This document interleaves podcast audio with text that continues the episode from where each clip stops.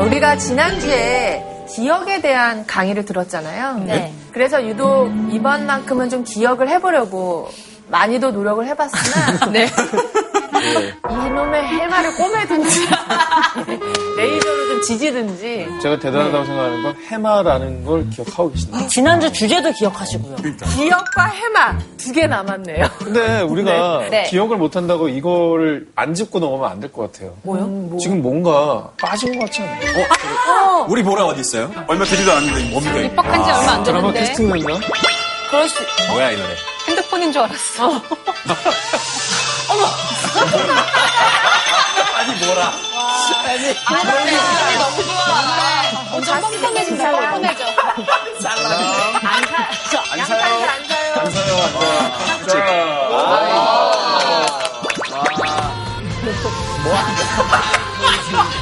이거 하시지. 무조건 터진 것 같은데. 일단 어떻게 수습하는지 한번 봅시다. 뭐 하는지 봐야겠다. 이게 뭐지? 석류, 석류, 샤프란. 샤프란. 네. 오늘 주제와 관련이 있습니다. 그렇겠지. 주제랑 관련도 없는데 저러면 안 되지. 갑자기 너무. 5분을 잡아먹었는데. 근데 샤프란이 뭐예요? 섬유의 연재 아니에요? 샤프란은 굉장히 고급 향신료예요. 이거 엄청 비싼 거예요. 아, 먹는 거야? 네. 집에? 가져가려고요. 요만큼만 넣어도 막 가격이 확 뛰는 그런 어, 정말로? 네, 밥에 넣어. 이세 가지 물건에 공통점이 있습니다. 자, 지금 보니까 양탄자, 그리고 샤프란, 석류. 점쟁인가? 약간 중동풍이 나긴 해요. 아라비안 나이트. 정답. 아라비안 나이트. 정답, 미녀. 그렇지. 맞네, 맞네. 우리 중동의 미녀, 비결 뭐 이런 거. 맞네, 맞네. 맞아, 맞아. 정답. 다산. 왜요? 가산? 석류 알도 많고. 보라 씨가 다산이지, 맞아. 제가 나산한 건 아니에요. 아니, 다산 안에 가족이. 아이콘. 전 아직 무산이에요. 무산이요. 아, 보라 씨 무산이에요? 전 아직 무산이에요. 정답 알아요? 보라 씨? 저 알죠, 당연히. 공통점은 바로 이란입니다. 이란? 이란. 이 세 가지가 이란이라고 하는데 저도 잘 모르겠거든요. 자세한 이야기는 선생님께서 해주실 겁니다. 자 이제 카페트 타고 나가세요. 들어와요. 자, 그럼 다 함께 큰 소리로 선생님 불러볼까요? 선생님 나와주세요.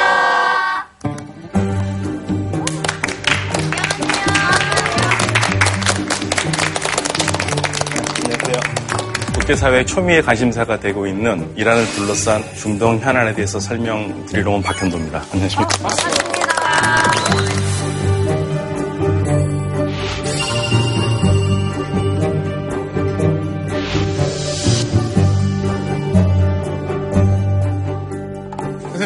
씨가 갖고 나온 그 물건들 네. 이게 구체적으로 이란이랑 어떤 관계가 있는 건가요? 전 세계 시장에서 이란산으로 많이 알려진 중요한 이란의 특산품이고요. 그래서 이제 석류 같은 경우에서는 전 세계 시장을 장악하고 있는 게 이란 석류가 대단히 중요합니다. 물론 미국 석류도 많이 있긴 하지만요. 그리고 샤프란은 전 세계에서 생산 지금 통용되고 있는 게 거의 뭐 학자들마다 좀 차이는 있습니다만 90에서 98%가 네, 사프란 무슨 맛이에요? 이게 우리는 잘 안 먹는 건데요. 향료인데 꿀에서 딴 겁니다. 그러니까 이게 보통 이란 사람들은 밥에 넣어서 먹거나 물에다 1리터에다 넣어놓고 오면 색깔이 노랗게 변합니다. 근데 그걸 마시면 이제 항암제도 역할을 하거든요. 건강에 굉장히 좋습니다. 카페트는 뭐 잘 아시다시피 어, 이란 카페트는 뭐 굳이 뭐 말씀은 안 드려도 아주 유명한 예, 아니, 근데 뭐 보통 이제 생산국이 중요하면 made in 이란 카페트 뭐 이렇게 할 것 같은데 네.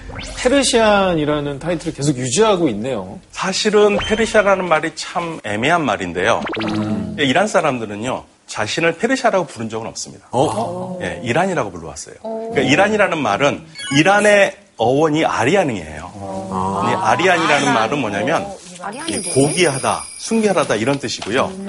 그 말이 변해서 이제 이란이 돼서 이란이라는 말을 써왔는데 왜 우리에게 페르시아로 알려졌냐면 고대 이란 제국의 그 집안 가문이 파르사라고 알려져 있거든요. 그리스 사람들이 이란의 제국을 보고 페르시스라고 불렀습니다. 그게 라틴어에서 페르시아가 되고 그게 이제 뭐 전 세계가 그럼 이란 사람들 입장에서는 네. 당연히 고귀한이란 뜻을 이란이 좋지. 근데 이제 고민이죠. 왜냐면 현대에 들어와가지고 이란이라는 그 이름이 좋은 의미로 쓴 적이 별로 없어요. 이제 1979년 이래로 서구 언론에서 나오는 이야기들은 전부 다 이란을 안 좋게 묘사하는 이야기만 나오죠. 선생님 그래도 우리나라랑 그 이란이랑은 관계가 좋은 거 아닌가요? 강남에 테헤란로 같은 것도 있잖아요. 네. 맞아, 맞아. 이런 게 교류의 상징 아닌가요? 테헤란로 왜, 왜 그거 왜요? 이란 이란 수도잖아. 수도잖아요. 이란 수도. 신교 수립을 할때 네. 기념으로 만든 거잖아요. 네, 우리가 테헤란로가 있고요. 서울로가 있죠. 예, 이란에는 서울로가 있어요. 근데 둘 다 굉장히 좋은 지역이에요. 예, 그래서 다른 나라들도 굉장히 부러워하는 거리고 이란 사람들이 한국에 오면은 제일 먼저 가서 사진 찍는 것 중에 하나가 테헤란로 표식 있는데 선생님, 최근에 근데 아무래도 이란 하면은 이란 제재, 또 호르무즈 파병 얘기가 참 많이 나오고 있잖아요. 네네. 요즘 가장 핫한 이슈가 아닐까 싶어요, 사실. 네, 가장 핫하죠. 제가 오늘 사실은 그 얘기를 하러 왔습니다. 근데 호르무즈가 어떤 곳인지는 미리 좀 말씀을 드려야 될 것 같은데요. 호르무즈라는 해협은 오만만에서 페르시아만으로 들어가는 그 입구예요. 아주 좁은 길이네요. 굉장히 좁은 길입니다. 가장 짧은 길은 바닷길이 한 39km밖에 안 됩니다. 네, 배가 다니기에 아슬아슬한 거리들이죠. 그래서 여기가 왜 중요하냐? 이 페르시아만 지역이 전부 다 산국이에요. 아, 그렇네요. 우리가 쓰는 하루의 기름이요. 장충 체육관을 채웁니다. 우리가 260만 배럴 정도 써요. 하루에. 하루에 네. 260만? 우리 석유의 거의 80%가 중동에서 들어옵니다. 그 기름이 들어오는 통로가 호르무즈예요. 얼마나 하루에 얼마나 많은 기름이 이쪽을 통과할까요? 몇 천만 배럴 정도. 1850만 배럴이. 저기 다 기름길이잖아. 그리고 또 1850만 배럴 중에서 상당히 많은 부분이 이 페르시아만에서 호르즈무즈 해협을 통해서 오만만 통해서 말라카 해협을 통해 가지고 동아시아로 옵니다. 우리나라도 이 기름이 이렇게 오는 라인이고요. 한국, 중국, 일본이 주로 이 라인으로 기름을 받아요. 석유만 있는 게 아니라 가스 있어요, 여기는. 세계 최대의 가스 유전도 있습니다. 그렇기 때문에 여기서 만약에 막힌다 그러면 혈관이 막히는 거하고 똑같습니다. 그런데 혹시 기억나세요? 2011년에 리비아에서 막 데모나고 난리 나서 카다피가 자국민 죽이고 해가지고 나토가 미국과 같이 해가지고 미- 리비아를 공습하고 그럴 때 있었습니다. 그렇죠? 네. 이 리비아에서 하루에 생산하는 게 160만 배럴인데요. 그때 리비아에서 전쟁이 나고 난리가 나니까 우리나라 기름값이요 2,000원을 넘어갔어요. 맞아요. 1,850만 배럴이 되면 어떻게 되겠습니까? 상상은 정도지로. 초월하겠죠. 네, 상상은 초월합니다. 그러니까 저기서 만약에 문제가 생기면 전 세계도 문제고 당연히 우리도 문제가 되는 거죠. 근데 지금 위험한 상황인가요? 호르무즈 해협이라는 곳이? 최근에 몇 달 사이에 이쪽에 있던 오가는 배 유조선이 공격을 받았어요. 어, 누구한테요? 누가 공격하나요? 이란을 싫어하는 사람들은 이란이 했다고 그러고 이란은 우리가 왜 굳이 그거를 하겠, 하겠느냐 서로 안 했다고 그러는데 누가 했는지는 몰라요. 문제는 뭐냐면 미국이 이쪽 지역에서 기름을 수입하는 나라들이 중심이 돼서 우리와 같이 호르무즈 지역의 안전을 책임지자 이겁니다. 파병을 해달라 이거죠. 그렇죠. 쉽게 말하면 파병을 해- 하라 이거죠. 그래서 여러 나라들한테 의향을 타진했고요. 한국도 참여해라. 어, 네, 일본도 참여해라. 여러 나라들한테 건의하고 있고요. 우리에게도 지금 그 숙제가 떨어져 왔는데 요청이 왔는데 우리 정부가 어떻게 할지는 모르겠습니다. 호르무즈 문제는 어, 나중에 우리가 끝에 가가지고 한번 쭉 들어보신 다음에 우리가 어떤 게 현명한 방법인가는 한번 생각을 같이 해보고요. 네, 네. 지금은 왜 이 상황까지 됐는가에 대해서 좀 한번 차근차근 설명을 드리도록 하겠습니다. 그래서 오늘 강연 주제는요. 호르무즈 해협 파병 문제를 어떻게 우리가 이해할 것인가가 오늘 강연의 주제고요. 근데 워낙 생소한 주제잖아요. 네. 잘 모르실 거예요. 그냥 파병이라는 얘기는 많이 들어보셨겠지만 왜 문제가 있어가지고 우리가 가야 되는지 말아야 되는지 이게 논란이 되는지 잘 모르시기 때문에 여기를 잘 이해하려면 먼저 미국과 이란의 관계를 이해를 해야 되고 이란이 어떤 나라인지를 좀 우리가 알아야 됩니다. 그래서 네. 그부터 차근차근 한번 설명을 하도록 하겠습니다. 국제 정세에 관해서 네. 오늘 많이 알 수 있는 귀한 시간이 될 것 같은데요. 네, 본격적인 강연 부탁드리겠습니다. 네. 몇 가지 질문을 하나 드릴까요? 네. 첫 번째, 이란에 대한 오해와 진실인데요.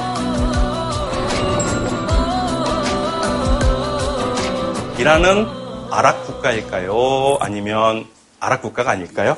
중동 국가잖아요. 네, 그러니까 아랍 중동 국가죠. 국가라고 해야 되지 않아요? 이런 경우에는 아닐 경우가 많다. 왜냐면 아, 경향성 파악인데. 만약에 이게 진짜 맞잖아. 그럼 이런 문제 낼 이유가 없어. 4년간의 이 찍기의 이 노하우로 봤을 때 저는 아니라고 봅니다. 날카로워. 그럼 전혀 안 쓸까요? 전혀 안 쓸까요? 이러면 조금은 쓸 것 같지 않아요? 공용어다. 정답은 뭡니까? 정답은 이란은 아랍 국가가 아닙니다. 이거 봐. 네. 그거 무슨 그럼- 국가예요? 우리가 많이 오해하는 것 중에 하나가 이슬람 하면 중동이고 중동은 아랍이다 생각을 하세요. 다 다른 거예요? 그렇게 생각하기 쉬워요. 네, 그렇게 생각하기 쉽죠. 중동이라는 개념은 지리적인 개념이고 아랍이라는 개념은 문화 언어적인 개념이거든요. 그럼 아랍어를 쓰는 나라를 아랍 아랍 국가. 국가라고 하는 합니다. 거예요. 네. 이란은 아랍어가 아닌 이란어를 쓰는 국가. 이렇게 우리가 중동이라고 부르는 지역에서 아랍어를 쓰지 않는 국가들이 상당히 있습니다. 대표적인 예가요. 터키 아랍어 쓰지 않습니다. 그럼 어디서 알아봤어요? 이란 바로 옆에 나라, 이라크부터 저쪽 북아프리카 끝에 있는 모리타니아까지 그 나라의 모국어가 아랍어고요. 총 22개국으로 아랍 연맹을 구성하고 있거든요. 그러니까 거기는 아랍어 쓰는 국가들만 들어오게 됩니다. 이란은 못 들어가죠, 거기에. 근데 이란어가 공식 언어지만 네. 아랍어를 쓰는 사람은 조금 쓰긴 쓰죠. 약 1% 정도. 아, 있긴 있네, 1%. 문장 씨 정확해요. 아, 진짜 날카로워. 두 번째 오해. 네, 두 번째 문제를 드릴까요? 이란 여성은 얼굴을 보일 수 있다, 없다. 없다. 있습니다. 어? 왜? 이란은 조금 개방적인 걸로 알고 있고요. 맞- 뭐 아니 근데 막 서- 샴푸 광고도 저 시접 위에다가 뿌려서 이렇게 할 정도로 그거는 못 이제. 동남아시아 좀. 그냥 저도 네. 보일 수 있다고 생각을 하는 이유가 네. 만약에 보일 수 없었다면 저런 문제가 나오지 않아요. 자꾸 그런 식으로 문제를 풀지 마세요. 아니, 이거 중요합니다. 경향 파악만 하시고. 중요해요. 네. 근데 이란에서는 얼굴을 가리는 사람들은 거의 보기 어렵고요. 이 이란 여학생들입니다. 이걸 히잡이라고 그러는데 보통 사회 분위기가 엄격하면은 많이 가리고요. 사회 분위기가 조금 부드러워지면은 뒤로 또 많이 머리를 좀 보이기도 하고 뭐 그런 경우가 있는데요. 머리카락 정도만 가리는 거잖아요. 네. 하긴 얼굴을 가리진 않습니다. 보라 씨가 올 때 나올 때도 얼굴은 안 가렸거든요. 네. 네. 이란 아, 스타일이었어요. 네. 노린 거였거든요. 이란 스타일. 이게 그 지역마다 네. 이 문화가 좀 비슷한 듯 하면서도 되게 다양한 모습이더라고요. 네, 되게 맞습니다. 머리만 쓰는 경우도 있고 얼굴 다 가린 경우도 있고. 네, 무슬림 여성들이 이 복장을 이렇게 얘기하는데 보통 우리가 알고 있는 히잡은 저런 모습이 히잡입니다. 차도르라고 얘기하고 또 아랍은 히마르라고 그러는데 얼굴은 나오는데 목까지 이제 가리는 거고요. 얼굴을 가린다 하면은 니값이라고 그러는데요. 이게 눈만 나와요. 그래서 이제 식사할 때도 이렇게 이렇게 근데 더울 때 너무 답답할 것 같아요. 그리고 주로 아프가니스탄 같은 경우가 많은데 거기는 이렇게 다 가리고 이렇게 이 눈만 보이는 데만 이렇게 망이 이렇게 있어요. 아, 그럼 선생님, 그 여성분들 사이에서 그 네. 분위기는 네. 저거를 원해서 쓰는 분이랑 원하지 않는 분이랑 네. 좀 비율이 어떻게 돼요? 그건 사실 말하기 굉장히 어려운데요. 어, 이게 문화 문제나 종교 문제를 떠나서 이 정치적인 문제가 돼버렸거든요. 근데 가끔씩 대통령 영부인이 그쪽을 방문했을 때 그걸 썼네 안 썼네 해가지고 네. 사실 우리 논란이 많았잖아요. 네.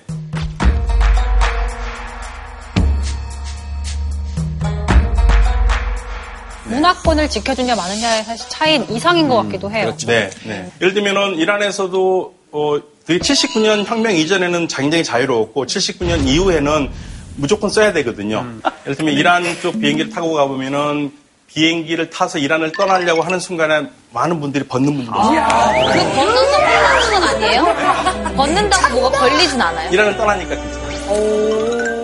네, 근데 지금 이란에서 79년 이후에 태어나고 자란 사람들 중에서 서양으로 이민 간 사람들이 있거든요. 그 사람들은 서양에 가서도 계속 씁니다. 네. 그러니까 이거는 개인적 차이, 그 다음에 나의 이슬람 종교 문화를 어떻게 받아들이고 이해하느냐, 거기에 따라서 차이가 크기 때문에 몇 명이 쓰고 몇 명이 안 쓰고라고 말하기 굉장히 어렵습니다. 네, 그 다음에 세 번째. 이란은 왕정 국가다. 아니다. 출제 경영상 이거 왕자, 왕자 있잖아요. 이란. 이건 근데 대부분 기름이 많이 나는 나라에 왕자 있어서. 그렇죠. 왕자들 거기를 시집가라 막. 이러잖아요. 막 장난으로. 그러니까 페르시아 왕자가 있잖아요. 네, 페르시아 왕자. 페르시아잖아. 페르시아 왕자 페르시아인데? 페르시아 왕자니까. 네. 아니, 저 뉴스에 예전에. 대통령 기사를 너무 많이 봐가지고. 아니 대통령이 왕이 왕이 있어도 왕이 있을 수 있지. 뭐 대- 왕이 있고 그 다음에 우리 보통 총리라고 그러는데 총리라고 안 부르고 대통령이라고 하죠. 이런, 이런 문제의 출제 네. 같은 경우에는 어, 답이 뭐예요? 왕도 있고 대통령도 있을 가능성이 지금 크거든요. 그럴 수가 있죠. 예, 예. 기다 아니다의 그런 단순한 출제 네. 이제 조금 지향하고 있기 때문에 네. 이게 두 개 다 있을 확률이 높다고 저는 판단을 합니다. 네, 그래서 예. 왕정 국가 다 아니다. 아니다. 아니다. 답은요.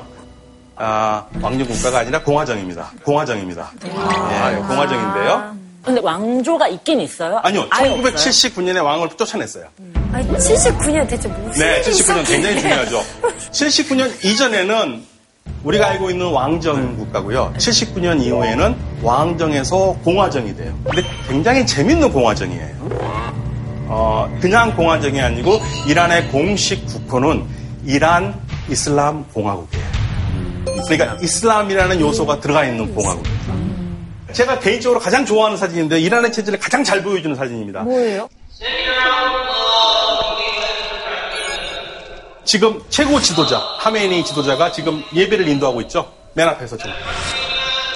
그리고 바로 뒤에가 아마딘 네자드 전직 대통령이고요. 그 왼쪽이 사법부 소장, 그 다음에 국회의장 다 이렇게 있어요. 뒤에 있어요. 기도하는 거예요? 네, 예배 드리는 장면입니다.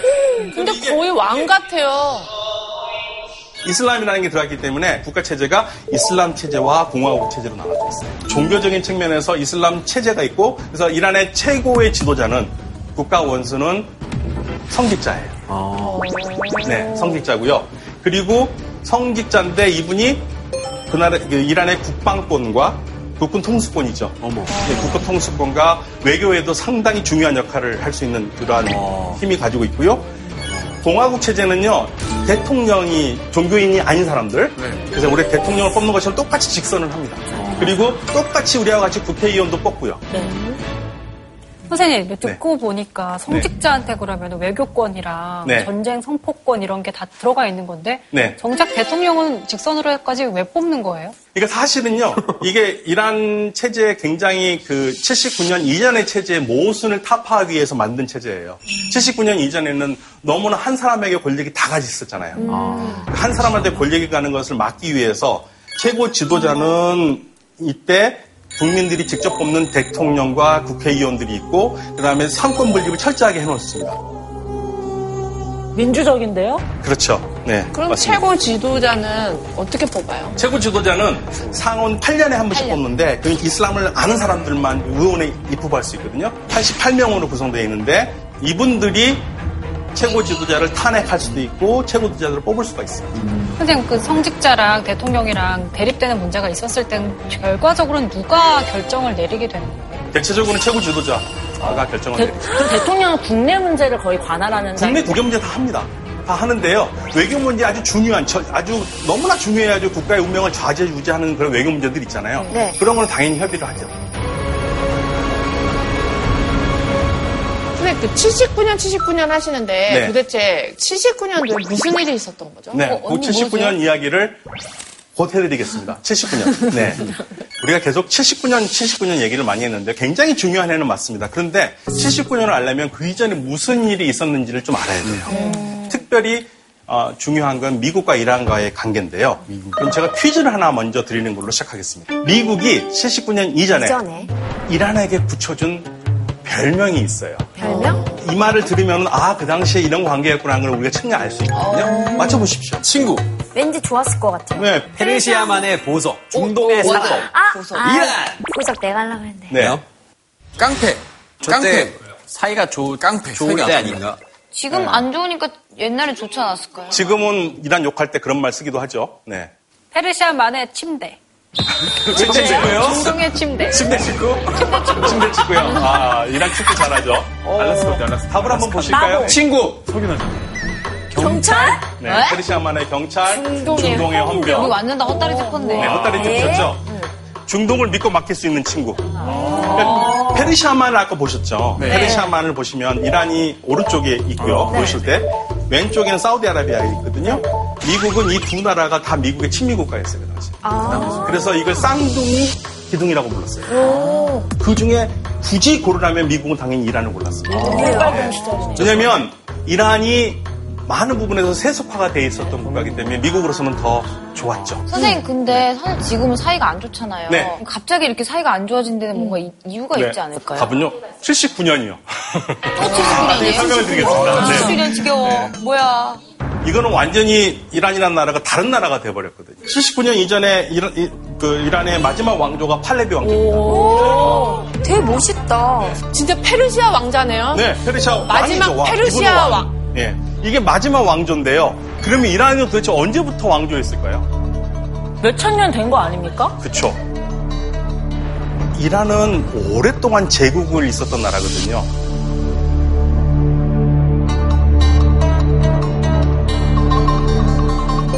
그래서 고레스 왕 때부터 지금까지 하면 2000년 정도의 왕만 있었던 나라였어요. 그 마지막 왕조가 팔레비 왕조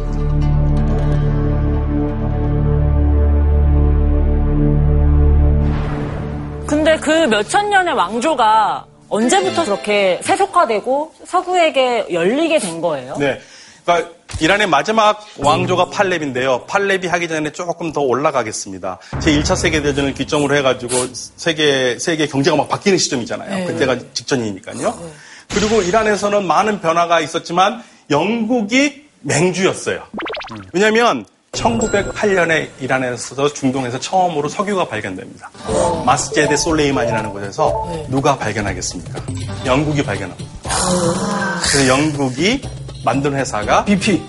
그렇죠. 그게 전신이 앵글로 이라니안 오일 컴퍼니예요. 이란이랑 네. 네. 그러니까 영국 이란 석유 회사입니다. 그래서 강국들의 도움으로 왕위를 차지한 아들 팔레비는요. 자국에서 나오는 석유를 영국에 주고 자기는 거기에 대해서 쉽게 말하면 떡고물을 먹은 겁니다. 그러니까 그 국민들한테 가는 돈이 별로 없었어요. 왕실은 대단히 부자가 돼요. 왕실은 부자가 되고 그러다 보니까 당연히 국민들의 반대 목소리가 나오기 시작하겠죠. 당연하죠. 그런데 여기에서 대단히 이란에서 지금도 아까워하는 인물이 나옵니다. 이분이에요. 모사마. 모함마드 모사덱. 민족주의자면서 사회주의자. 모사데그라는 총리입니다. 근데 이분이 보기에 야 우리 석유인데 왜 영국이 다 가져가냐? 어, 이건 내가 참을 수가 없다. 그래서 석유를 국유화시켰다. 오, 너무 잘했네요. 국민들을 그건 위해서. 너무 이란 입장에선 좋네요. 어마어마한 인기겠죠. 네. 어마어마한 인기잖아요. 네. 그런데 싫어하는 사람은 당연히 있겠죠. 네. 영국 이 싫어하겠죠. 그래서 이란 석유를 못 팔게 막아버리고 계속적으로 고민하다가 근데 안 되거든요. 안 되고 그러니까 어떻게 해서든지 무너뜨려야겠다. 네. 이 사람을 제거를 해야지만이 영국이 다시 자신들의 그 앵글로 이라니안 오일 컴퍼니를 가질 수 있을 거 아닙니까? 네. 자, 그래서 1953년에 일이 생깁니다. 영국이 미국을 꼬셔요. 야, 모사대그 쟤 좀 제거하자. 한국 봐라. 한국의 사회주의자들 때문에, 공산주의자들 때문에 한국에서 전쟁이 일어나고 있는데 지금 이란의 수상은 사회주의자다. 여기도 이란도 그렇게 될 수 있다. 그러니까 미국 보니까 그렇듯 하거든요. 그래서 미국 CIA가 최초로 해외 공작을 합니다. 그래서 미국 CIA와 영국의 정보기관이 손을 잡고 모사데그를 쫓아내는 이란 친위 쿠데타를 해요. 선생님, 이게 다 나중에 밝혀진 자료에 의한 말씀이신 거죠? 네, 네, 사실인 사실입니다. 쿠데타에 약간 팔레비 왕도 참가를 했나요? 아니죠. 팔레비는 힘이 빠졌잖아요. 그러니까 팔레비 왕에서는 얼마나 좋습니까? 얘만 쫓아내면 좋은 거죠. 예. 그러니까 팔레비도 어쩔 수 없는 수상의 인기에 좀 예. 반감을 총, 갖고 있어요. 예, 총리의 인기에 어쩔 수가 없었는데 네. 네. 모- 모사데그를 제거를 하니까 권력은 팔레비에게 다시 돌아오겠죠. 내가 이란 국민이라고 생각하면 너무 화나는 일이네요. 너무 화나는 지죠. 그래서 이란에서요, 이란이 가지고 있는 미국에 대한 가장 증오의 뿌리 중에 하나가 모사데그 수상 실각입니다. 그렇겠네, 진짜. 이분은요, 체포가 돼서 가택연금이 되고 죽을 때까지 가택연금 되고요, 어, 장례식도 못 치르게 해가지고 거실에 묻혔어요. 너무한 거 아니에요? 영웅이죠, 영웅. 그게 민족적인 영웅입니다. 그러니까 이란 사람들한테는 이게 두고두고 있는 거예요.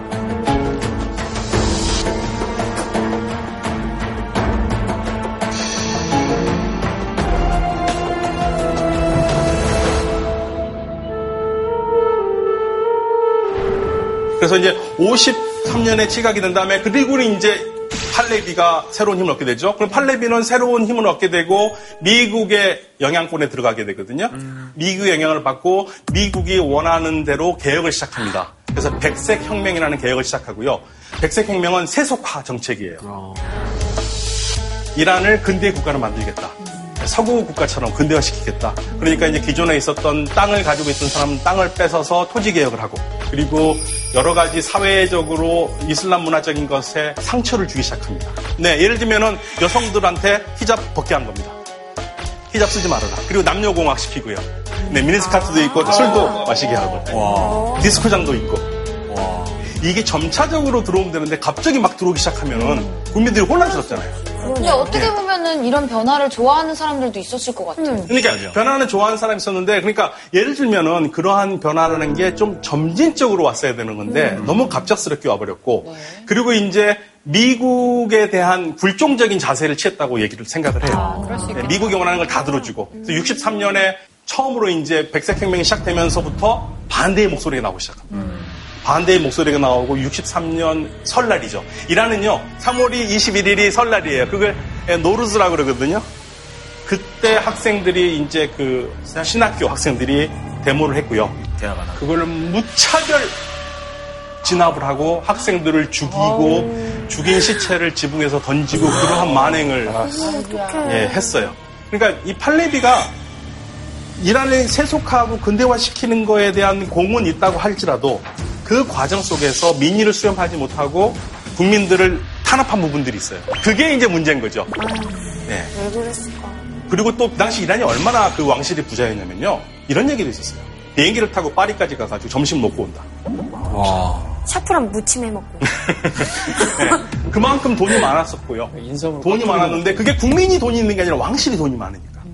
페르시아 제국 성립 그 기념을 하는 기념식을 세계 각국의 사람들을 각국의 정상들을 불러가가지고 어, 했을 정도로 그런 돈들을 그렇게 썼어요. 왕실을 멋있게 하고 왕실의 권위를 높인다면서 국민들에게 쓰지 않다 보니까 예 결국에는 이게 쌓이고 쌓이고 쌓여서 혁명으로 가게 되는 기틀이 되는 겁니다.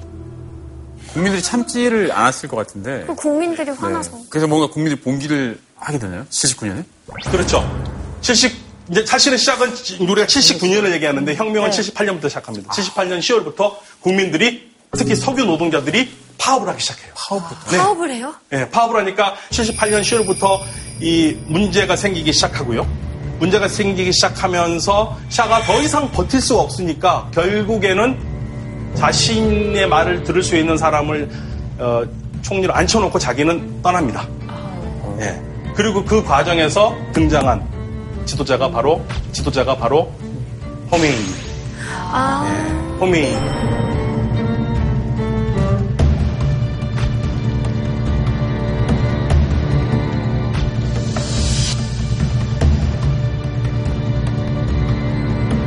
네, 호메인이 이분은요 성직자 집안에서 태어났고요.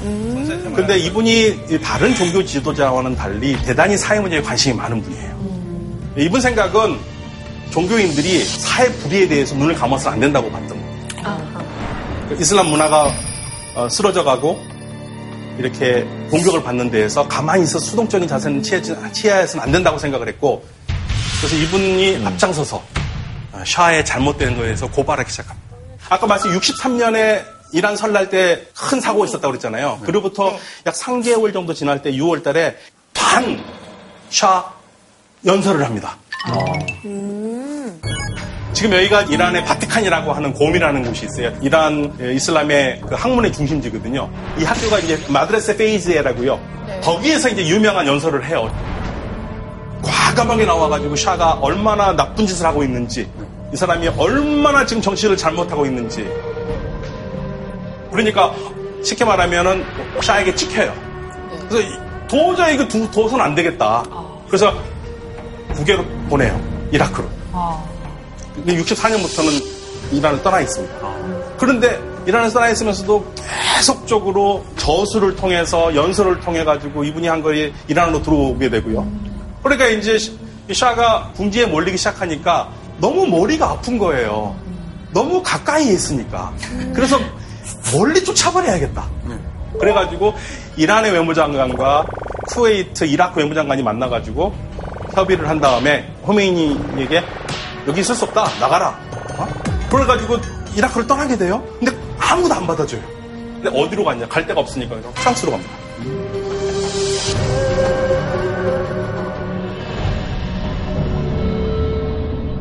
혁명의 가장 구심점이던 인물이 외국에 있었는데 네. 어떻게 다시 돌아와서 집권을 할 수 있었는지가 어떻게 됐을까요?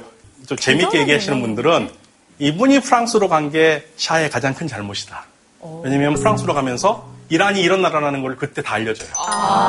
그리고 홍보해줬네. 네 프랑스에서 계속적으로 이렇게 언론 인터뷰를 하게 되고 그러니까 뭐 엄청난 국제적인 인물이 되죠. 그러니까 세상 사람들은 몰랐죠. 샤가 샤가 그냥 뭐 세속화 잘하고 이란이 굉장히 뭐 잘 나가고 있다 생각했는데 안에서 이렇게 골마 있구나. 이런 문제를 이제 확실하게 알게 되는 거죠. 그냥 독재가 문제인 겁니다. 민의를 잘 수렴하면서 했어야 되는 건데 그거를 내 말만 따라라 하고 갔다 보니까 이란이 망가지기 시작한 거예요. 이때 그러면 미국의 국익이 부합하는 바는 뭐였나요? 미국은 사실은 부합하는 바는 팔레비가 잘해주길 바라는 거죠. 잘해주길. 예, 잘해주길 바라는 거고. 근데 상황들은 굉장히 악화가 되기 시작하거든요. 걷잡을 수 없이 악화가 되니까 팔레비가 어쩔 수 없이 떠나게 됩니다. 떠나게 되고 그리고 떠난 지 얼마 안 돼서 호메이니가 79년 2월 1일 날 이란에 들어옵니다. 네. 어마어마한 환영을 받으면서 들어오죠. 네. 이때도 아직까지는요.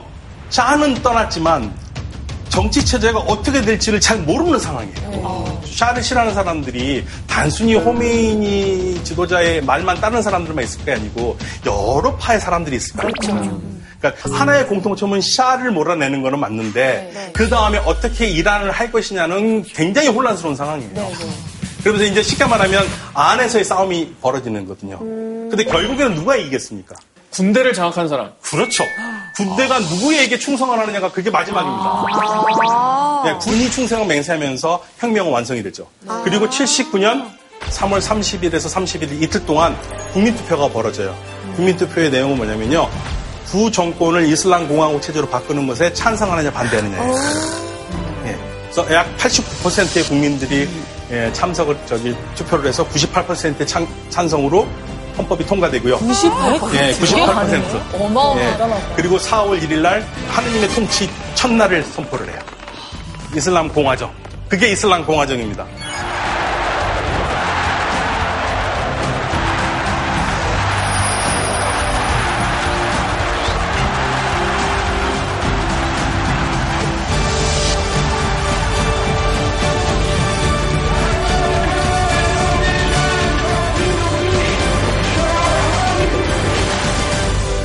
네. 그래서 이제 이란 이슬람 공화국이 되는데 국기를 보세요.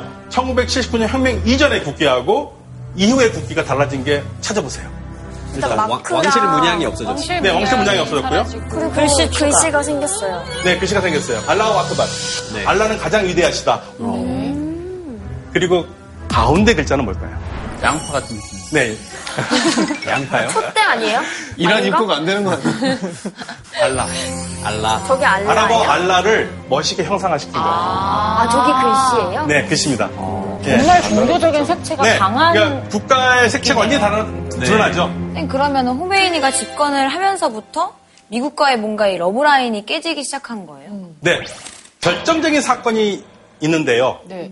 이 미국과 이란이 등을 돌리기 사건을 첫 번째로 하나 보실까요? 네. 첫 번째 보시면 미국은요 끝까지 팔레비 왕조를 비호를 했어요. 네. 쉽게 말하면 거기에 이란 사람들이 완전히 돌아버리는 거죠. 미국에 대해서. 더 적대감을 갖고 그럼요.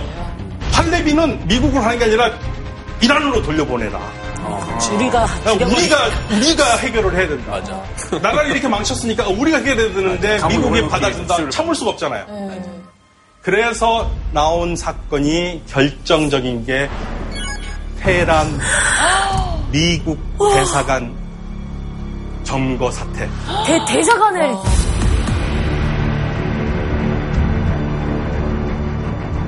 Several hundred young people, mainly students at Tehran University, have taken over the embassy. The Iranians imprisoned them in a building somewhere on these grounds. They have been hostages ever since. 52명의 인질을 잡고 무려 며칠 동안 있었을까요? 444일. 1년 넘게 했었네요. 의미있잖아요. khomeini 정부에서는 저들을 말리거나 하지 중재하거나 하지 않고 그냥 가만히 뒀어요. 할 수가 없었어요. 이미 학생들이 다 들어가 점거를 했기 때문에 대신 이란에서는 지금도 자랑하는 게 인질들을 굉장히 인도적으로 보호했고, 아, 네 밥 다 주고. 잘했고 그다음에 크리스마스 같은 것도 다 챙겨주고. 아, 그래? 선물도 주고. 네. 그래서 인도적으로 인질들을 보호했다는 데 굉장히 자부심을 느끼고 있거든요. 그런데 아무튼 인질들을 잡았다는 것은 이건 사실은 이건 외교적으로 큰 문제가 되는 거예요. 미국이 지금도 갖고 있는 이란에 대한 적대감의 근거입니다. 그러니까 이란이 미국에 대해 갖고 있는 적대감의 가장 큰 거는 모사드이고 그다음에 팔레비를 이란으로 안 보낸 거라면 이 대사관은 미국에는 잊고 싶은 대국의 자존심을 완전히 상체기를 낸 사건이잖아요. 그게 이제 그 유명한 대사관 인질 사건. 예, 미국과 이란이 등을 돌리는 또 결정적인 사건 세 번째가 이라크 전쟁이죠. 이란 이라크 전쟁. 이게 이란 이라크 전쟁인데요.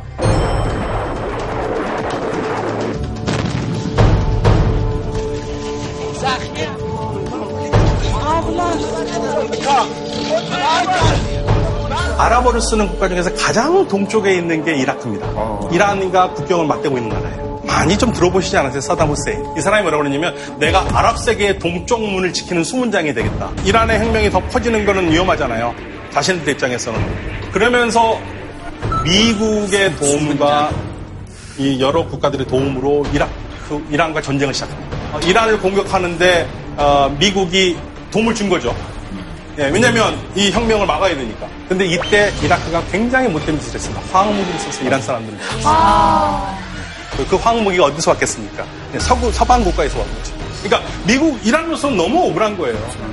네, 너무 억울한. 우리가 뭐 다른 나라를 공격한 것도 아닌데, 예, 이렇게 와가지고 그 뒤에서 우리를 무너뜨리기 위해서 미국에 있으니까 미국을 좋아할 수가 없는 거죠. 그리고 이제 미국과 이란의 가장 중요한 핵심 안건이 바로 이란의 핵개발 문제가 나옵니다. 아까도 말씀드렸던 혁명에서 같이 혁명하는, 혁명을 했던 세력들이 있다고 말씀드렸잖아요. 반 호메인. 그렇죠. 반 호메인이 반 이슬람 정부죠. 예, 이슬람 공화정 인물들이 모자이딘의 할크라는 음, 인물들인데요. 이 그룹인데 이들이 이라크로 가가지고 이란 이라크 전쟁 때는 이라크 편에 서서 이란 사람을 죽이는데 싸워요. 예. 그러니까 이란 사람들이 지금도 아무도 좋아하지 않아요, 이 사람들은. 예. 그들이 2002년에 전 세계를 향해서 이란이 핵을 개발하고 있다라는 그러한 정보를 주기 시작하면서 이게 이제 2002년부터 문제가 터지기 시작한 겁니다. 근데 이란은 핵 개발을 할 때 제일 처음에 시작할 때는 팔레비 때부터 시작했거든요.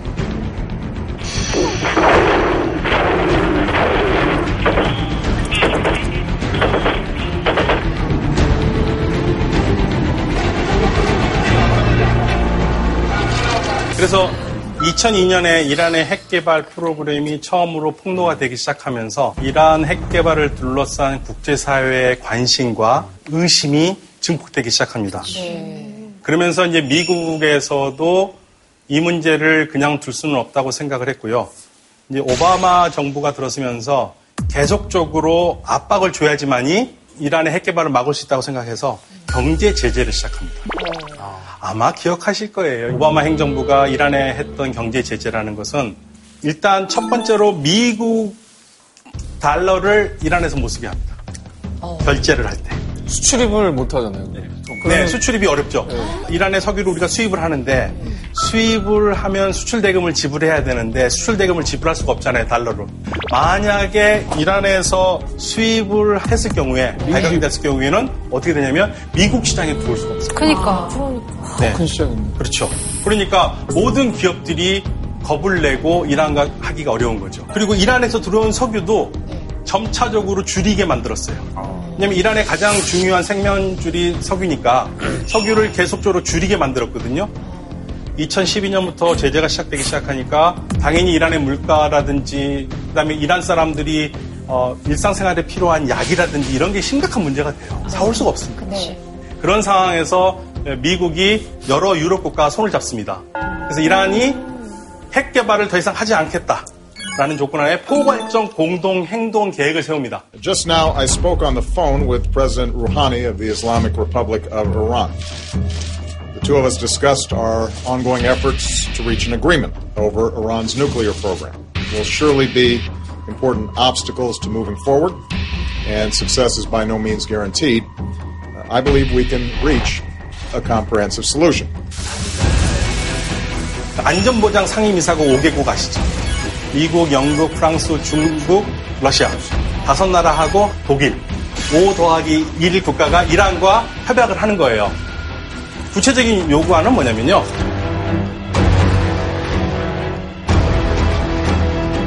어, 우라늄 농축도를 3.67%만 해라. 3.27% 정도면 핵을 안전하게 발전용으로 쓸 수 있는 거거든요. 무기로 쓰려면은요, 농축도가 거의 90%가 돼야 돼요. 차이가 많이 나네요. 그럼요. 90%가 되면 그 무기가 되기 때문에 딱 이란한테 요구하는 거는 이 정도만 해서 평화적으로 말 그대로 평화적으로 핵하는 데만 써라. 자, 이게 이제 누구 생각이냐면 오바마 미국 오바마 대통령의 생각이에요. 이- 이걸 사실은 보통 미국 대통령이라면은 어, 그냥 미국과 이란이 일대일로할 경우가 많거든요. 근데 오바마 대통령은 국제사회하고 다자간 협력을 해서 이란과 협약을 해야 된다고 봤고요. 여러 나라가 같이 같이 해서 이란과 협약을 맺고 이란이 더 이상 핵을 갖지 않도록 만든다. 그런데 선생님 네. 근데 핵을 안전하게 한다고 한데 이게 무기로 쓰는 거를 아니에요. 너무 나쁜 생각만 했나 봐요. 아니요, 아니요. 그런 질문을 할 수 있죠. 아니, 그렇대. 이렇게 안 지키고 할 수도 있지 않느냐. 그래서 몰래, 이- 몰래. 네. 그러니까요. 사실은 이제 그 비난을 받는 것 중에 하나가 그걸 어떻게 하느냐. 이란이 핵을 만든다라는, 안 만든다는 보장이 어딨느냐. 이게 이제 이스라엘 주장들이에요. 이 반대했던 사람들의 주장이고. 예, 오바마 대통령은 어떤 생각을 했냐면 이 기간이 길게 되면 결국에는 핵을 만들려고 발표했던 이런 그 이란의 정치 세력들이 바뀔 거라고 본 겁니다. 이란에 대해서 약간 낙관적인 생각을 가지고 있었어요.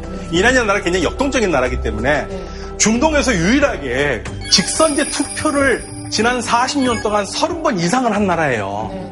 이 가치가 엄청난 거거든요. 투표를 해본 경험과 안 해본 경험은. 이란에 대한 희망을 가지고 있었어요. 그- 그러니까 기간이 되면 바뀔 것이라고 봤고 아마도 그래서 이게 기- 이렇게 잡아놓은 것 같아요. 그런데 이제 이 협정이 맺어지고 발표가 되는 날 이란은 완벽하게 축제 분위기. 오, 어, 왜요? 왜요? 근데 아니 이제 경제 제재가 풀리니까. 당시에 거의 월드컵 우승 분위기인데요. 이게 지금 그 JCPOA 포괄적 공동 행동 계획이 발표된 날 이란 사람들이 길거리 나와가지고 마치 우리가 월드컵에서 승리했을 때 그그 네네. 광경을 진짜 보여준 거예요. 힘들었나 보다. 그래서 기억나시겠지만 우리 기업들도 이란에서 사업한다고 막 들어가기 시작했어요. 많이 들어갔죠. 2015년 이후에. 예. 그런데요, 이게 잘 안 지켜졌습니다. 이 약속 자체를 무효화시킨 거죠. 누가 했겠습니까? 트럼프가요? 그렇죠. 그게 이제 오- 트럼프 대통령입니다. In a few moments, I will sign a presidential memorandum to begin reinstating U.S. nuclear sanctions on the Iranian regime. We will be instituting the highest level of economic sanction.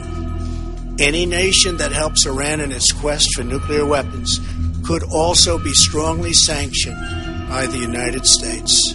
America will not be held hostage to nuclear blackmail. 그러면 이란은 약속을 잘 지키고 있었는데요. 네. IAEA 그 국제 원자력 기구의 사찰 다 받았고요. 국제 원자력 기구가 이란은 약속을 잘 지키겠다고 수차에 걸쳐서 얘기를 했습니다.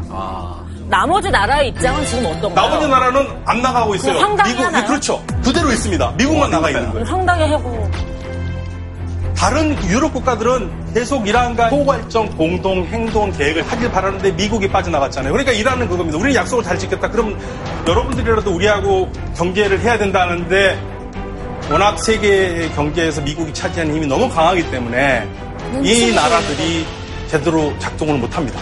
그럼 그렇게 함으로써 미국이 지금 얻으려는 게 뭔데요? 적어도 이런 얘기를 할 때는 트럼프 대통령이 뭔가 그런 명분이 있기 때문에 얘기하지 않았을까요? 가장 중요한 거. 자, 이 협정이 이란이 영구의 핵을 포기하겠다는 말이 없다. 이거 지켜봤자 결국에 이란은 핵을 가질 것이다. 아니, 거기 추가하면 되잖아요, 그러면. 그게 다시 자기하고 하자는 겁니다. 나하고 그래. 협정을 맺자. 나하고 협정 맺어서 하면은 이란을 경제적으로 아주 훌륭한 나라를 만들어주겠다. 트럼프 대통령은 이란의 이란과 새로운 핵 협정을 자신감 맺기 위해서 이란에게 어마어마한 압박을 가합니다. 어, 지금 무슨. 압박이요? 네. 또 돈으로? 어떤 걸까요? 이란에 할 수 있는 가장 큰 압박은 석유. 이번에는 오바마 대통령 때는 제재할 때 석유를 조금이라도 팔기는 했거든요. 근데 미국의 전략은 한 방울도 못 팔게 하겠다. 그 지금 우리나라는 어디서 석유를 수입? 우리는 이제 이란 외에 다른 나라들, UAE라든지 사우디아라비아라든지 다른 국가들에서 수입을 하죠. 선생님, 근데 미국이 실질적으로 경제적이나 뭐 외교적이나 이런 얻는 게 뭐라고 생각을 하시는지 궁금해요. 글쎄요, 트럼프 전혀 대통령은 없어 보여서. 트럼프 대통령은 이, 란의 핵을 완벽하게 폐기했다. 그리고 그 반대국부로 이란을 이란과 경제적인 협력을 해서 거기에 뭔가를 이루겠다는 그러한 야심을 가지고 있는 것 같습니다. 내가 내가 내가 하겠다. 예, 내 손으로 내 것이 이름이 들어간 사인을 한 협정을 하고 싶다는 겁니다. 경제적이라기보단 정치적인 목적이 더 정치적인 크다는 목적이 거죠. 굉장히 커요.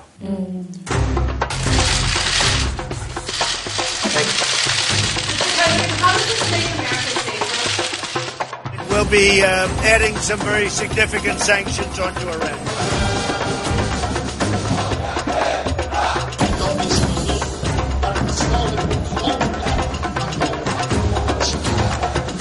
جهان در انتظار خلع سلاح هستی My administration has made clear ما با خیانت های آمریکا نسازیم 그러면 왜 트럼프 대통령이 이란에게 이러는가를 좀 그 뒷배경을 좀 봐- 봐야겠습니다.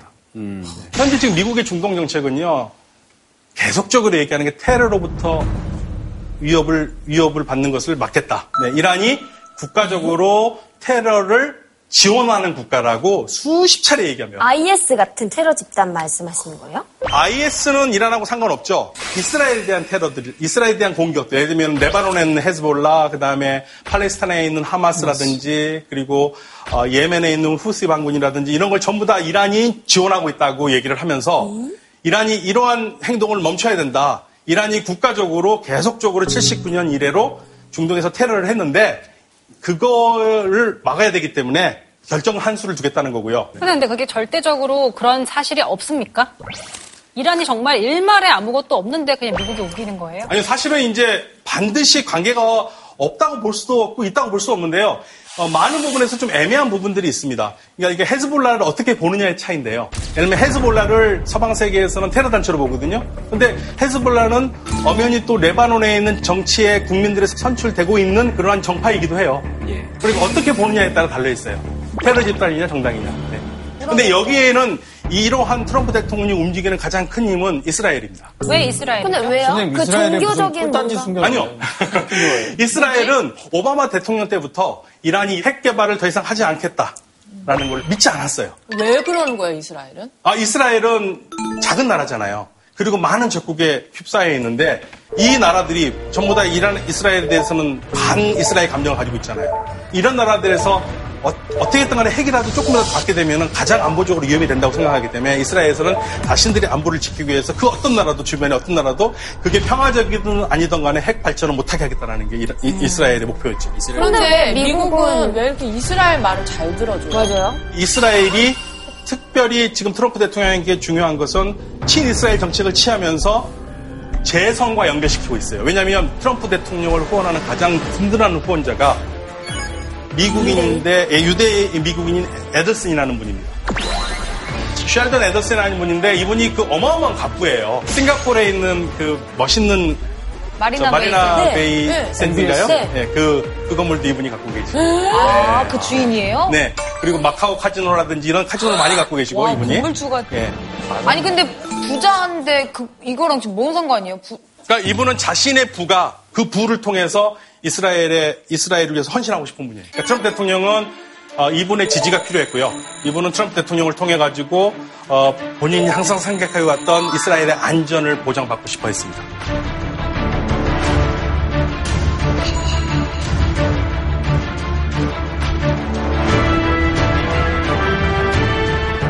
어, 이분이 굉장히 그 반이란적인 분이에요. 그러니까 왜냐하면 이란을 이란이 핵을 가지면 이스라엘이 위험하다는 건 이- 위험하다고 생각하기 때문에 그래서 이분이 한 말이 재밌는 말이 있어요. 재밌는 말은 썸칫한 말인데 이란을 다루는 법은 간단하다. 이란에 사막이 있지 않느냐. 사막에다 핵을 떨어뜨려라. 엄마야? 그럼 아무도 죽진 않을 거니까. 그러면 거기에 놀래가지고 이란이 말을 들을 거고 만약에 안 들으면은 그 다음에는 테헤란에다 떨어뜨렸다고 얘기해라. 그러면 이란이 핵을 포기할 것이다. 굉장히 과격한 말을 해요. 너무 심한데? 그러니까 이분은 자신의 부를 통해서 이스라엘을 위해서 헌신하고 싶은 분이에요. 그 이스라엘 입장에서는 굉장히 애국자네요. 어, 그럼요. 그리고 현재 네타냐후 총리를 아주 후원자이기도 하고요. 그리고 트럼프 대통령의 사위도 쿠시너라고 이분이 이제 맞아요. 유대 집안인데요. 사위. 이분이 중동의 네타냐후하고도 연결돼 있어요. 그러니까 트럼프 대통령을 친이스라엘 정책을 하고 반 이란 정책을 하는데 굉장히 중요한 역할을 하는 분들이 있기 때문에 트럼프 대통령이 중동의 정책을 새로 구상을 하면서 친이스라엘 정책으로 본격적으로 밀어붙이기 시작. 근데 왜 이스라엘하고 이란하고 사이가 이렇게 나빠진 거예요? 네, 이스라엘과 이란은 그렇게 사이가 나쁜 나라는 아니었습니다. 예를 들면은 79년 이전에는 팔레비 왕정 때는 세속 왕정 때는 이스라엘과 이란이 굉장히 친했어요. 왜냐면 이스라엘, 이란, 미국이 친했거든요. 그쵸. 예, 친미였기 때문에. 예, 근데 79년이 되면서 이란이 혁명이 나면서 반미로 돌아서고 반이스라엘 돌아서면서 서로 사이가 나빠지기 시작했고요. 결정타가 되기 시작한 것은 이라크가 사담 후세인이 몰락할 때부터입니다. 중동에서 가장 힘이 센 그 국가가 무너지니까 이 새로운 강자가 이란이 될 수밖에 없죠. 이란 세력이라는 것을 무서워할 수밖에 없습니다. 더군다나 이라크라는 나라는 60%의 시아하고 20%의 순니와 20%의 쿠르드가 있는 지역입니다. 그런데 이 지역을 영국이 하나로 만들어가지고 그 정권을 누가 잡았냐면 순니파인 사람들이 잡았어요. 스니파 슈아파가 뭐야? 아, 스니파 슈아파. 어.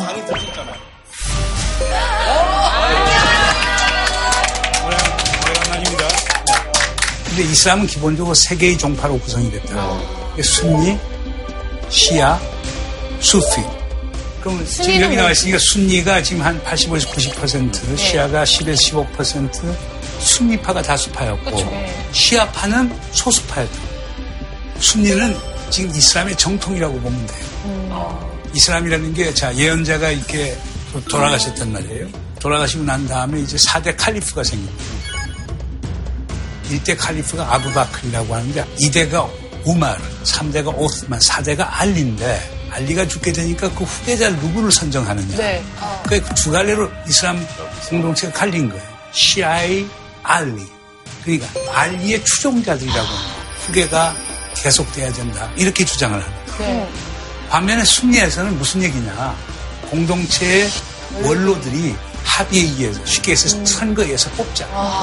이 싸움이 벌어진 거예요. 아, 그럼 한마디로 그 무함마드의 후계자를 뽑는 과정에 있어서 이 종파가 약간 이렇게 나뉘게 된된 거예요. 성적도가 있다. 그래서 이제 전 세계적으로 좀 시아가 살고 있는 지역을 보시면은 가장 큰 원인이 이란이죠. 두 번째가 이라크고요. 그러니까 퍼져 있지만 주로 중심 국가는 이란과 이라크입니다. 네.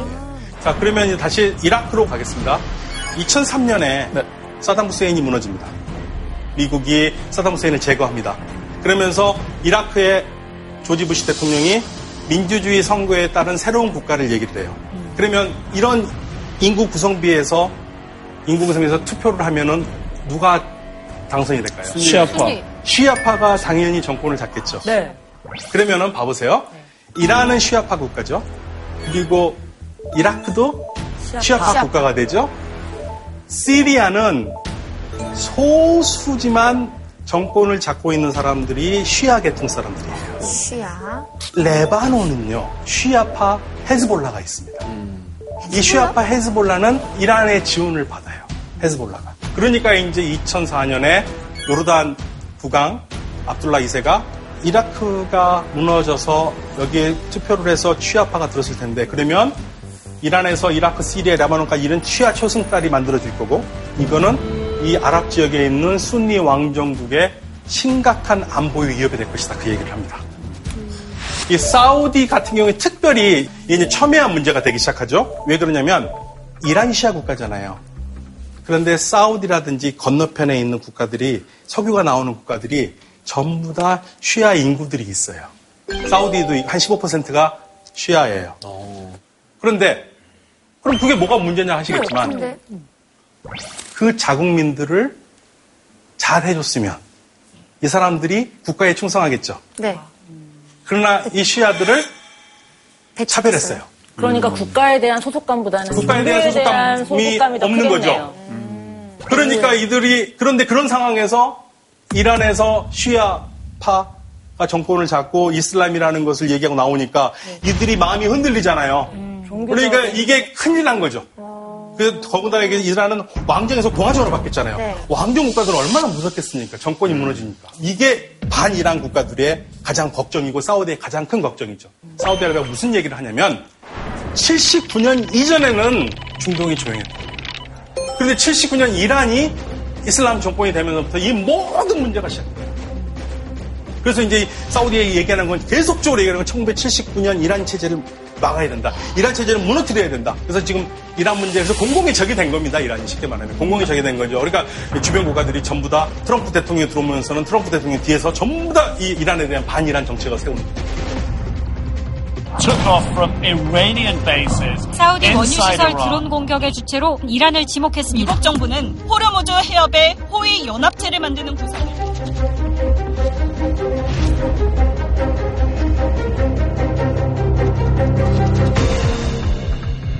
그 저희가 지금 우리 국내외 문제도 굉장히 복잡한데 네. 지금 이게 머나먼 중동 지역 남의 나라 얘기를 이렇게 듣고 있어야 되는 이유가 있는 거잖아요. 네, 그렇죠. 그러니까 우리가 중동에 기름 없이면은 우리가 사실은 국가 경제를 하기 어려워요. 그런데 그 기름이 들어오는 통로가 호르무즈예요. 그런데 지금 이란과 미국이 핵 문제를 두고 단순히 말싸움만 벌이게 있는 거 아니고 미국이 그쪽에 병력을 증파하면서 이란이 조금이라도 잘못을 하면 공격을 하겠다는 태도를 취하고 있고요. 이란도 우리가 공격받으면 우리도 가만히 있지 않겠다 하면서 이란의 모든 공격의 초점은 건너편에 있는 사우디아라비아라든지 UAE의 유전시설을 향하고 있어요. 그러니까 만약에 조금이라도 잘못이 나가지고 여기서 오해가 생긴다면 단순히 호르무즈만 된 게 아니라 중동 전체가 큰일 나죠. 그러면 중동 전체가 큰일 나면 에, 우리 멀리 있으니까 상관없다 하지만 세계 경제가 무너지는 거죠. 예, 그러니까 이제 어떻게 사고가 안 나야 되는데 문제는 뭐냐면 미국은 우리에게 파병을 요청하고 있는 거고요. 이란은 한국이 들어오지 않기를 바라고 공식적으로 얘기하고 있고요. 지금 현재 일본은 거절을 했고 일본은 거절을 했고요. 그다음에 영국은 좋다고 그랬고 이스라엘은 좋다고 그랬습니다. 근데 안전 연합체라고 하는데 정말 이게 안전을 위한 연합체인지가 좀 의심이 들어요. 이제까지 얘기를 맥락을 들으면. 음, 맞아. 사실 안전을 지켜준다고 하는 거면은 사실 이렇게 좋은 거잖아요. 음. 뭐 도와주는 거고. 근데 이게 상징적인 의미가 있는 거잖아요. 거기에 그러니까 이게 같이 들어가서 뭔가가 된다는 게. 그들의 알력 다툼에 저희가 그냥 같이 뭔가 이용되는 걸까봐. 제 생각에는 파병을 하긴 해야 된다고 봐요. 왜냐면 사실은 미국이라는 나라가 대한민국한테 포기할 수 없는 옵션 중에 하나인데 옵션도 아니죠. 사실은 선택을 할 수밖에 없는 건데 사실 요즘 우리나라가 지소미아도 좀 파기를 하고 저 지금 파병까지 안 해준다라고 한다면 미국 쪽에서는 좀 굉장히 심기가 불편하지 않을까. 어, 정말 저는 용주 씨 얘기에도 진짜 되게 공감하는 부분이 있는데 한편으로는 우리랑은 이란이 그렇게 뭐 테헤란도 서울로도 주고 받을 정도로 사이가 좋았던 나라인데 감정적으로 서로 상하고 적이 될 필요는 없는 거잖아요. 예, 이게 제안이 미국에서 왔기 때문에 힘든 것 같아요. 사실은 여러분들의 의견도 종합하고 언론에서 많은 전문가들의 의견을 종합하면 사실 찬성과 반대하는 쪽은 의견이 확실히 확실히 입장이 있습니다. 사실은 여러분들의 의견도 종합하고 언론에서 많은 전문가들의 의견을 종합하면 사실 찬성과 반대하는 쪽은 의견이 확실히 확실히 입장이 있습니다. 예를 들면 찬성하는 쪽은 가장 중요한 안보 협력국이 미국인데 미국이 없이 우리가 어떻게 북핵 문제라든지 한반도 평화를 할 수 있겠느냐. 근데 미국이 필요해서 요구를 하는데 우리가 그걸 거절하면 우리에게 미국에게 어떤 도움을 받을 수 있겠느냐. 그래서 파병을 해야 된다는 분들이 꽤 있어요. 네. 근데 또 반대로 아니 우리가 굳이 이란이라는 시장이 어마어마하게 큰 시장인데 파병을 했다가 나중에 진짜 이란 시장이 잘 열렸을 때 한국이 쓸 땅이 어디 있겠느냐. 그러면 우리는 좀 멀리 있어야 되는 거 아니냐 하는 분들이 있어요. 사실 여러분들한테 제가 말씀드리고 싶은 게 있는 게 예, 이란 사람들은 한국 사람 되게 좋아합니다. 아, 제가 그 얘기는 들었거든요. 네. 주몽이 시청률이 80%라서. 예, 주몽 대장 이런 것들이 한 90% 됐고요. 이란 이란 유경방송 사장은 그런 말까지 했어요. 나머지 10%는 뭐냐면 텔레비 안 보는 사람이라고 했습니다. 와. 아니, 그런 사람들한테 아, 이해가 우리가. 파병을 할 수가 없지. 향후 30년의 한국 사람들이 경제 발전에 중요한 역할을 할 나라인데. 근데 지금 뭐냐면 미국 제, 미국의 과한 제재 때문에 주한 이란 대사관이 은행 계좌가 없습니다. 아, 계좌를 못 열어서요? 네, 우리 은행에서 안 열어줘요. 어렵다. 어, 전 세계 그, 저, 금융 경제망에서 제재를 받으면 이거는 은행으로서는 망하는 얘기거든요. 지금 이 파병 문제가 들었으면서 좀 더 심각한 고민이 드는 겁니다. 어, 이란과 사우디가 굉장히 사이가 안 좋다는 거 오늘 배웠잖아요. 어떤 나라든지 그걸 다 알거든요. 그래서 이란의 중요한 정부 인사, 특히 정상들이 갈 때는 제일 먼저 하는 일이 뭔지 아세요? 사우디. 사우디로 갔다. 네, 사우디에다가도 아주 높은 인사를 보내서 우리가 이란에 왜 가는지를 설명을 합니다. 네. 그 정도로 선택하군요. 네, 중요한 나라들이기 때문에 그렇습니다. 어쩌면, 어쩌면 우리가 불가피한 선택을 한다 할지라도 그러한 과정은 반드시 있어야 되지 않을까. 아, 그리고 우리 국민들이 좀 이해를 해서 무작정 찬성만 하지 말고 한 번쯤은 좀 생각을 해봤으면 좋겠다라는 생각입니다. 그동안 뭐 막연히 이미지로만 알아왔던 이란에 대해서 조금 더 알고 고민해 볼 수 있는 좋은 시간 갖게 해주셔서 교수님께 다시 한번 감사하다는 말씀 드립니다. 감사합니다. 박현도 교수님 고맙습니다. 감사합니다. 저는 오늘 몰라서 더 위험한 나노물질의 독성에 대해서 말씀드리러 나온 박은정이라고 합니다. 경력 단절 주부에서 세계적인 과학자를 변했다. 세계 상위 1위 우수 논문 연구자가 된 기분은 어떠세요? 하다 보니까 진짜 여기까지 온 거고요. 생활 속의 독성 물질로 변한 제품들 한번 여러분들도 오늘 아침에 쓰고 오셨어요. 치약, 샴푸, 주방 세제. 맞아요. 나노 사이즈다 보니까 뇌까지 다 들어가서 거기에 축적이 거예요. 지금 너무너무 많이 쓰이는 카본 나노 튜브거든요. 어디에 쓰여요? 정말 쓰나? 핸드폰 들고 계시죠? 네. 1급 발암물질로 또 지정을 했습니다. 그럼 은이랑 은나노랑 자- 다른 거예요? 은하고 은나노는 달라요. 99.9%의 살균 효과가 있다고 해서 살균이 균만 죽이느냐? 나도 죽인다. 나도 죽인다. 무서워. 나뿐만이 아니라 내 아들도 내 손자도 훨씬 더 건강하게 오래 살기 위한 어떤 팁을 드려야 된다는 생각이 들어요. JTBC